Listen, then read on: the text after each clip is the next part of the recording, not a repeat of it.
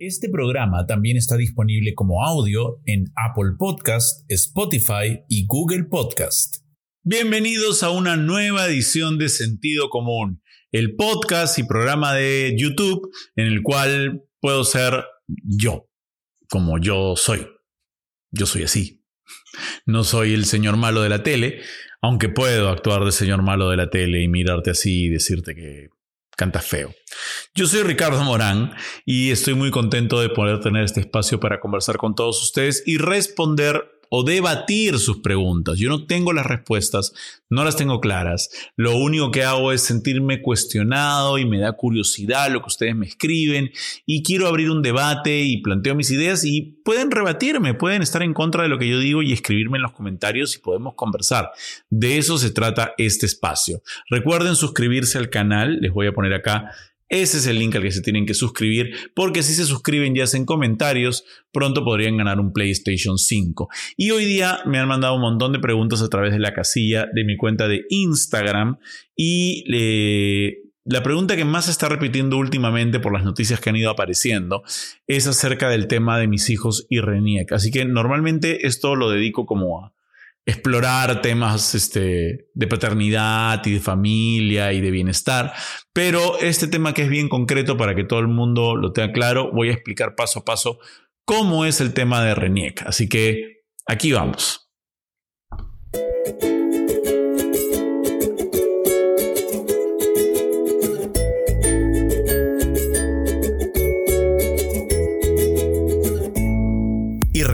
Al llegar a los 100.000 suscriptores sortearemos un PlayStation 5 entre todos los suscritos que hayan hecho comentarios.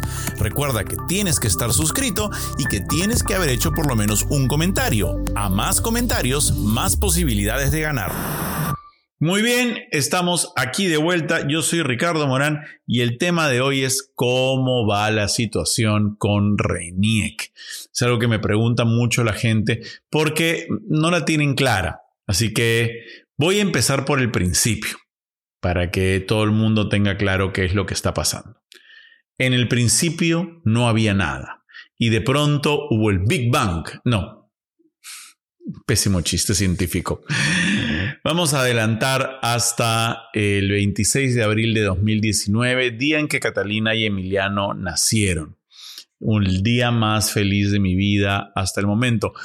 Aunque tengo que admitir que han habido días muy felices después de ese, ¿no? El día en que me dijeron papito, ahora me dicen papi, papito, papá. Eh, Sí, ahora pasan cosas muy lindas todos los días. Cada día hay una cosa más linda que la otra. Pero bueno, ese no es el tema. El tema es que cuando nacieron mis hijos, y esto me lo han preguntado mucho, si yo tenía claro cuál era el riesgo, honestamente yo sabía que iba a ser complicado, pero no tenía claro cuál era el riesgo, porque yo había leído la Constitución, pero no había leído el Código Civil. Entonces les voy a explicar. La Constitución está aquí. Es la Carta Magna, es la ley suprema de la nación. Es evidentemente una ley que está expresada en eh, disposiciones generales, o sea, no va al detalle de necesitas el formulario B34 para hacer el trámite de la no sé qué, no, dice cosas importantes y generales. Una de las cosas que dice es que a todo hijo, hija o hija de peruane nacido en cualquier parte del mundo le corresponde su ciudadanía. Ese es un derecho que tenemos todos los peruanos. Ese es un derecho que tienen Catalina y Emiliano. Eso es lo que dice la Constitución. No hay nada más que eso. No hay nada por encima de eso. No hay ningún pero.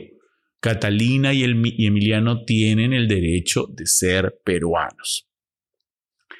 Entonces, sabiendo eso, yo dije, bueno, ya está. Catalina y Emiliano son hijos biológicos de un padre peruano. Yo soy el padre biológico de Catalina y Emiliano. Es mi esperma, es mi semen, son mis hijos biológicos. Lamentablemente, las cosas empezaron a ponerse un poco turbias cuando traté de ir a un consulado peruano en los Estados Unidos para registrarlos. Y en este caso me atendió el cónsul peruano en Houston. Y él me dijo que no podía registrarlos, que por favor fuera a tener una cita con él para eh, que me explicara por qué en detalle. Me atendió personalmente y recibió también a Catalina y a Emiliano y a mi hermana. Y allí me explicó que si él me extendía una partida de nacimiento por Catalina y por Emiliano, esa partida iba a ser declarada nula cuando llegáramos al Perú. Y yo le dije, pero ¿por qué va a ser eso? Si la constitución dice que Catalina y Emiliano tienen el derecho a la nacionalidad, punto. No se debate, no se discute. Y ahí él me dijo, con mis hijos ya de tres semanas de nacido, que en el Código Civil no estaba implementada la facilidad o el procedimiento, mejor dicho, para que los niños sean inscritos por un hombre que todas las, instancias, que todos los párrafos del Código Civil solo describen procedimientos para que un niño sea escrito por un hombre y una mujer o por una mujer, pero nunca por un hombre solo. Y yo dije, pero ¿por qué es eso si ahora existen todos estos tratamientos maravillosos de fertilización, eh, de inseminación artificial, de fertilización in vitro, de gestación subrogada? Todas estas maravillosas técnicas que le permiten a la gente que tiene algún problema, personas heterosexuales, personas homosexuales, hombres solos, mujeres solas, cumplir con su propósito de vida de tener una familia. Y me dijo, bueno, es que nada de eso ha sido incluido porque el Código Civil viene del año 36. Comprenderán en ese momento mi desazón, en ese momento mi sensación de ah, impotencia, en ese momento mi sensación de mi país me ha engañado, porque la constitución dice una cosa y el Código Civil la contradice. Ahora, pensándolo bien, la constitución es así y el código civil es así. O sea, la constitución tiene que chancar al código civil, pero nadie se ha tomado la chamba de corregir el código civil, de ponerlo a la altura de los días, de estas épocas, de este siglo, ni siquiera de este siglo, de los últimos 40 años en el cual la gestación subrogada y fertilización in vitro son pues, prácticas comunes y diarias en todo el mundo. Entonces la sugerencia de este señor fue, yo creo que debes ir a Perú con tus hijos como americanos, con su pasaporte americano y su eh, partida de nacimiento americana, que dicho sea de paso tienen, porque en Estados Unidos lo único que hubo que hacer fue ir a inscribirlos con el papel del hospital sellaron, me dieron tomos de su partida de nacimiento y acá dice que el papá es Ricardo Morán y no dice nada más. Papá Ricardo Morán, hijo Catalina, hija Catalina Morán, papá Ricardo Morán, hijo Emiliano Morán. Y pum, me dieron sus pasaportes. No hubo ningún cuestionamiento, no hubo ningún pero, no hubo nada. Con esos papeles, me subí a un avión de la TAM y volé a Lima. El día me parece 5 de junio de 2019. Cuando llegué a migraciones, me presenté yo, y le dije al Señor, y estos son mis hijos. Acá tengo su partida de nacimiento americana y acá tengo sus pasaportes americanos. Dijo, bueno, ellos tienen que entrar con visa de turista. Y la visa de turista dura seis meses. Hice yo. En ese momento empezó una especie pues, de carrera contra el reloj, porque estábamos 5 de junio y los seis meses acababan el 4 de noviembre o por ahí y de, 2019 estoy hablando. Y dije, ¿y, ahora qué, miércoles vamos a hacer? Entonces me empecé a reunir con algunos abogados muy amables, muchos dispuestos a tomar el caso eh, solamente porque les interesaba que esto cambiara y, todos me explicaban que era mucho más complicado de lo que yo había pensado. En primer lugar, todos ellos predecían lo que finalmente ocurriría los voy a spoilear, que la RENIEC se iba a negar a que yo inscribiera a mis hijos. Y que a partir de ahí habría solamente dos caminos.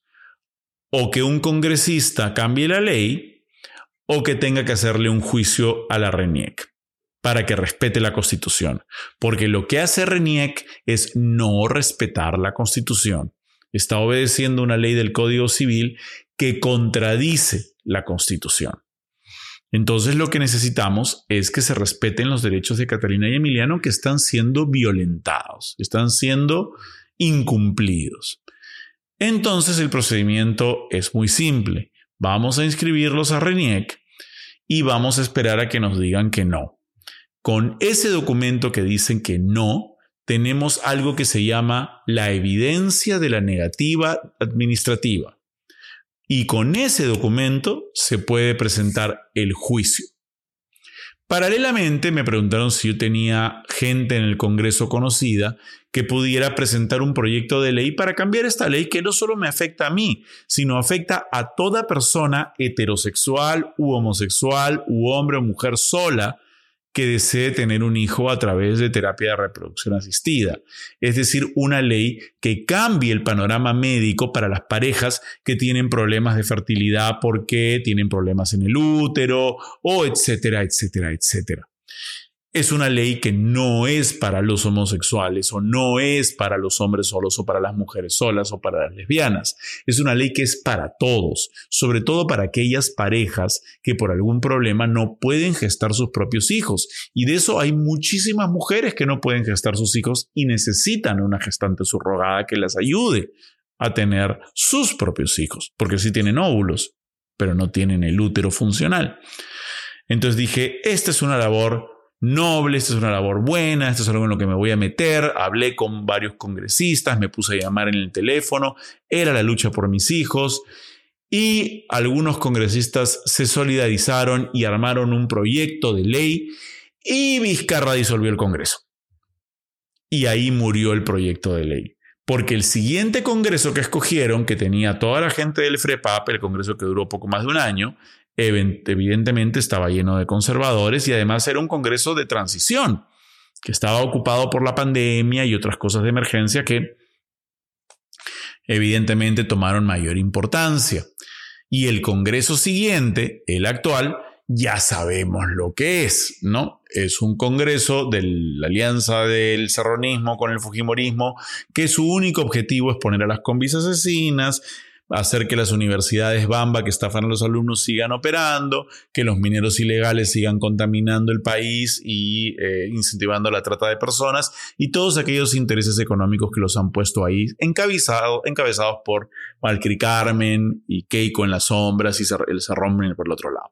Entonces, a nadie de ellos le va a interesar cambiar una ley que tiene por fin mejorar la calidad de vida de los peruanos, porque la calidad de vida de los peruanos no está dentro de las prioridades de los congresistas. Entonces, continuamos con nuestra labor a través de RENIEC. Presentamos la solicitud para que los inscribieran, fue extemporánea porque pasaron más de 60 días hasta que lo pude hacer. Y lo que ellos hicieron fue leer la solicitud, ver que no había nombre de una mujer en esa solicitud, porque el nombre de la mujer no lo sé yo, no lo sabe nadie y no lo sabrá nadie, porque el nombre de la gestante, la que los tuvo dentro, no es el nombre de la donante de los óvulos, no fueron sus óvulos, fueron los óvulos de otra mujer anónima que los donó a un banco de óvulos y cuyo nombre no sabemos. Entonces, Megan, que es la gestante, no es la madre, no quiere ser la madre, tiene sus propios hijos, nada que ver acá. La otra señora que donó sus óvulos nunca sabremos quién es y es ilegal tratar de sacar su nombre porque ella tiene una orden judicial que garantiza su anonimato en el condado de Los Ángeles, en el estado, en el condado de Los Ángeles. Y ese documento lo tengo yo. Entonces les explicamos eso. Digamos que ellos dijeron, les hacemos observaciones porque no está el nombre de la madre. Y dije, ok, mi abogado redactó un documento que tomó tiempo hacer en donde se explicaba todas aquellas razones y todos los documentos legales norteamericanos que nos amparaban para decirles que no teníamos ninguna capacidad de poner el nombre de una señora allí, porque sería una mentira si nos inventábamos un nombre y porque en los documentos del hospital no constan, porque saben allí lo que es una gestante subrogada. Entonces ponen en blanco. Y porque la ficha de la partida de nacimiento del estado de Texas no tiene un nombre ahí, porque ellos saben lo que es una gestante subrogada con un óvulo donado. Pero los señores de RENIEC insistieron. Entonces, después de que enviamos la solución a las observaciones, nos negaron. Y yo dije, bueno, acá se viene el juicio. Y mi abogado dijo que no, que teníamos que apelar. Entonces hicimos una apelación. La respuesta a la apelación tardó más de seis meses, hasta que finalmente nos dijeron que no. Esa fue la negación de vía administrativa. Con esa negación se ha preparado el caso para la acción de amparo. ¿Por qué una acción de amparo? Una acción de amparo es una medida de emergencia inmediata para cuidar los derechos de alguien cuyos derechos, valga la redundancia, están siendo vulnerados. Catalina y Emiliano están viendo sus derechos vulnerados porque esta ley, bajo la cual la RENIEC opera, viola la Constitución, pero quieren seguir la ley que viola la Constitución. Entonces, tenemos que presentar una acción de amparo y decirle al juez, señor juez, estos dos niños tienen este derecho constitucional y RENIEC se niega a dárselos. Y lo que debería ocurrir es que el juez deba darnos el amparo. ¿Por qué digo debería ocurrir? Porque hemos presentado la denuncia el 27 o 28 de diciembre y hasta la fecha, que estamos mediados de febrero, no tenemos todavía respuesta de que la denuncia o la demanda de amparo haya pasado o haya sido asignada a un juez para que sea evaluada y pueda empezar el proceso. Cuando tenga esa noticia, evidentemente se las voy a comentar a través de mis redes, porque hay que hacer presión para que el juez entienda lo que estamos haciendo. Y tengo que agradecer a un grupo de abogados eh, muy dedicados que han tratado casos como estos antes, que están escribiendo documentos que se llaman amicus o amicus curiae, amigos de la corte, que van a entregar al juez en el momento en que el proceso empiece para que el juez esté informado acerca de todos los puntos de vista y sepa que lo que está ocurriendo acá no es que nosotros querramos cambiar una ley o que querramos una excepción para mis hijos. Lo que queremos es que se respete un derecho fundamental de la Constitución que en este caso RENIEC está violando. Ahora, ¿Qué es lo que puede ocurrir? Lo que puede ocurrir es que nos den el amparo y RENIEC apele, porque hay un entendimiento de que los funcionarios públicos deben apelar constantemente. De oficio se le dice, porque si no, no estarían cumpliendo bien con su cargo. Y nosotros tengamos que seguir en esta brega, subiendo y subiendo de instancia hasta llegar a las más altas instancias. Y de allí, si eso no prospera, saltar a otras instancias como eh, la Corte Interamericana de Derechos Humanos de Costa Rica. ¿no? Eh, estamos hablando de un proceso que si sale bien podría tardar seis meses, si sale mal podría tardar cinco años. Cuando Catalina y Emiliano tengan ocho, tengan nueve. La pregunta es, ¿Me quiero bancar todo ese proceso? Sí, sí me lo quiero bancar. Sí lo quiero hacer. Sí lo quiero hacer por Catalina y por Emiliano. Porque son sus derechos los que están siendo violentados. No, no están violando ninguno de mis derechos. A mí no me afecta en absoluto. Es a mis hijos a quienes no les están respetando sus derechos.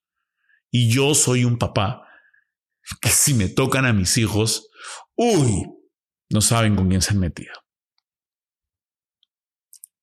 Ahora, en el interín, ¿qué puedo hacer? Yo soy una persona que tiene ciertos privilegios, no me ha ido mal en la vida. Puedo poner a mis hijos en un colegio privado, podría hacerlo, donde eh, probablemente puedan aceptarlos con su pasaporte americano, no tendría que ir al sistema de salud nacional, por lo cual el hecho de que no tengan DNI no quiere decir que no van a recibir su atención, no puedo llevarlos a un seguro privado. Pero ese no es el punto. El punto es que está mal. Yo pago impuestos. Mis hijos deberían tener su partida de nacimiento y su DNI y deberían poder ir, si así lo decidiera yo, al Sistema Nacional de Salud o a un colegio público. Pero ¿qué vamos a hacer en el interín? ¿Qué vamos a hacer mientras tanto? En los dos años que han pasado desde que ellos han entrado al país, evidentemente han violado su visa de turismo. Es decir, su visa de turismo venció el 4 de noviembre del 2019, 2020, 2021, dos años y cuatro meses eh, que están en el Perú. No quiero decir como ilegales, pero en todo caso que han sobreextendido su permanencia en el país más allá de lo que su visa de turismo les permite.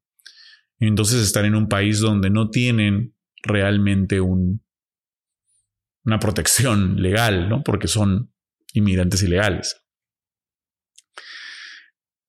Una solución sería llevármelos momentáneamente a los Estados Unidos y que vayan al colegio público allá mientras resolvemos los problemas acá. Pero es una solución en la que no voy a pensar aún. Vamos a ver cómo avanza el proceso. Y puede parecer que estoy como molesto, puede parecer que estoy como frustrado, puede parecer que estoy... Pero no, estoy enfrentando este proceso con mucha alegría porque creo, creo que al comprarme esto y la gente que me acompaña al comprárselo también, algo estamos haciendo por por mejorar la legislación, por mejorar la calidad de vida de muchas personas que podrían tener un problema similar al mío, pero que no tienen el acceso a los medios que tengo yo para poder comunicarlo. Así que así va la situación. Así estamos avanzando.